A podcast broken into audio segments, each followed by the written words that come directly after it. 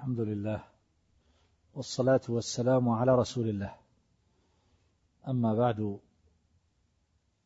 فهذا باب الحث على سور وآيات مخصوصة عن أبي سعيد رافع بن المعلى رضي الله عنه قال قال لي رسول الله صلى الله عليه وسلم ألا أعلمك أعظم سورة في القرآن قبل أن تخرج من المسجد فأخذ بيدي فلما أردنا أن نخرج قلت يا رسول الله إنك قلت لأعلمنك أعظم سورة في القرآن.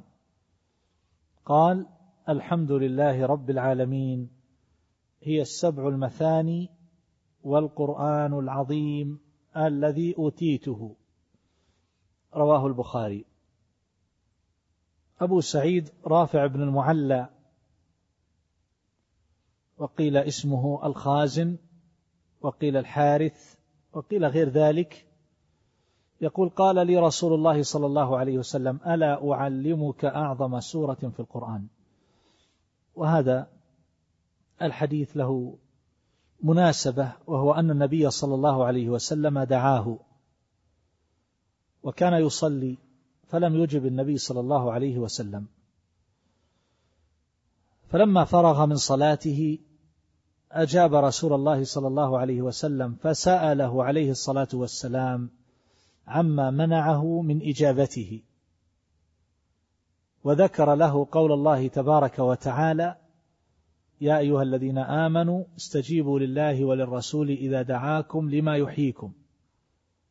وكان قد قال للنبي صلى الله عليه وسلم عذره يعني أنه كان يصلي ومع ذلك احتج عليه النبي صلى الله عليه وسلم بهذا. فدل على أن من دعاه النبي صلى الله عليه وسلم فإنه مأمور بالإجابة ولو كان في الصلاة. ويؤخذ منه أيضا معنى آخر وهو أن الآية تحمل على أعم معانيها إن لم يوجد ما يمنع وإن كان السياق في غير ذلك. يعني أن قوله تبارك وتعالى يا أيها الذين آمنوا استجيبوا لله وللرسول إذا دعاكم لما يحييكم. السياق هو الدعاء دعاء النبي صلى الله عليه وسلم. لهم إلى الإيمان والهداية وإلى طاعة الله وطاعة رسوله صلى الله عليه وسلم. وليس السياق في مجرد النداء يا فلان يا زيد يا عمر. وإنما إذا دعاكم إلى الإيمان إلى ما يحصل به زكاء النفوس من طاعة الله وطاعة رسوله صلى الله عليه وسلم. لكن النبي صلى الله عليه وسلم احتج بهذه الآية في هذا المقام وهو أن مجرد الدعاء يعني النداء أيضا يدخل في عمومها. وهذا له نظائر من السنة. قوله صلى الله عليه وسلم لما ذكر الحشر يحشر الناس يوم القيامة حفاة عراة غرلا. ثم قرأ قوله تعالى كما بدأنا أول خلق نعيده. مع أن السياق في الاحتجاج على البعث بالنشأة الأولى. كما بدأنا أول خلق نعيد قدرة الله عز وجل على البعث. ومع ذلك ذكرها النبي صلى الله عليه وسلم وهو أعلم الأمة بالقرآن في مقام آخر وهو أن الناس يحشرون على حالهم التي خرجوا فيها من بطون أمهاتهم من غير ثياب ولا ختان ولا نعل حفاة عراة غرلا يعني غير مختونين. فهنا قال له النبي صلى الله عليه وسلم ذلك. ثم قال له عليه الصلاة والسلام ألا أعلمك أعظم سورة في القرآن؟ أعظم سورة. وذكر له ذلك بطريق العرض ليكون ذلك أدعى إلى الإصغاء واسترعاء الانتباه وفيه ما فيه من التشويق. قال قبل أن تخرج من المسجد. فأخذ بيدي وهذا من لطفه صلى الله عليه وسلم. مع أصحابه أنه كان يأخذ بيد الواحد منهم.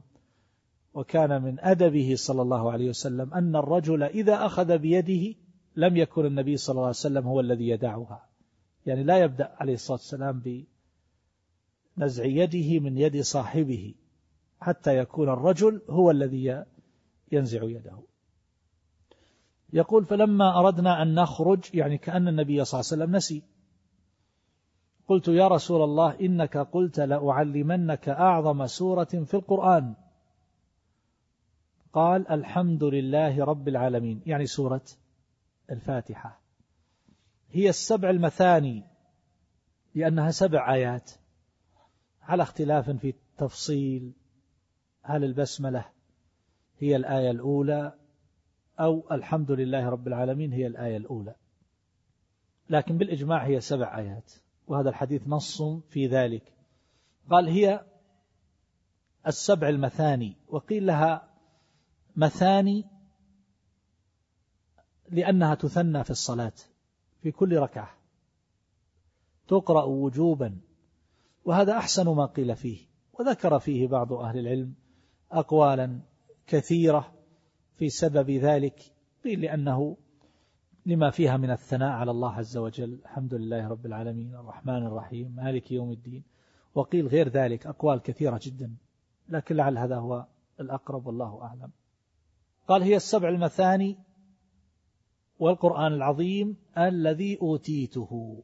القرآن العظيم يعني أن أنها يقال لها القرآن أيضا لأنها متضمنة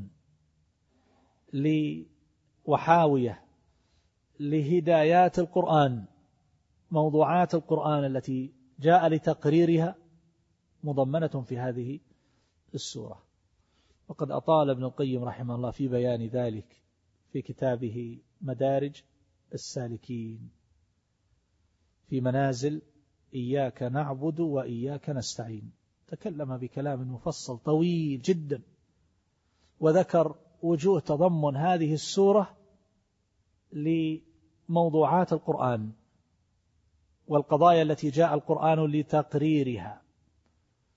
فذكر التوحيد وذكر ما يتصل بالرسل وذكر ما يتعلق باليوم الآخر وذكر ما يتعلق بالشريعة الصراط المستقيم وما فيها من التفاصيل والهدايات وذكر أحوال الناس والطوائف صراط الذين أنعمت عليهم غير المغضوب عليهم ولا الضالين.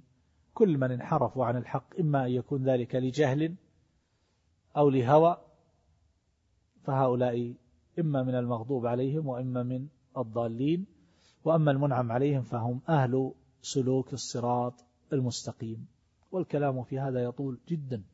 المقصود من إيراد هذا الحديث هو أن سورة الفاتحة هي أعظم سورة في القرآن وعلى كثرة ما نرددها ونقرأها لا يجد الإنسان إطلاقا أنه في يوم من الأيام قد استثقلها.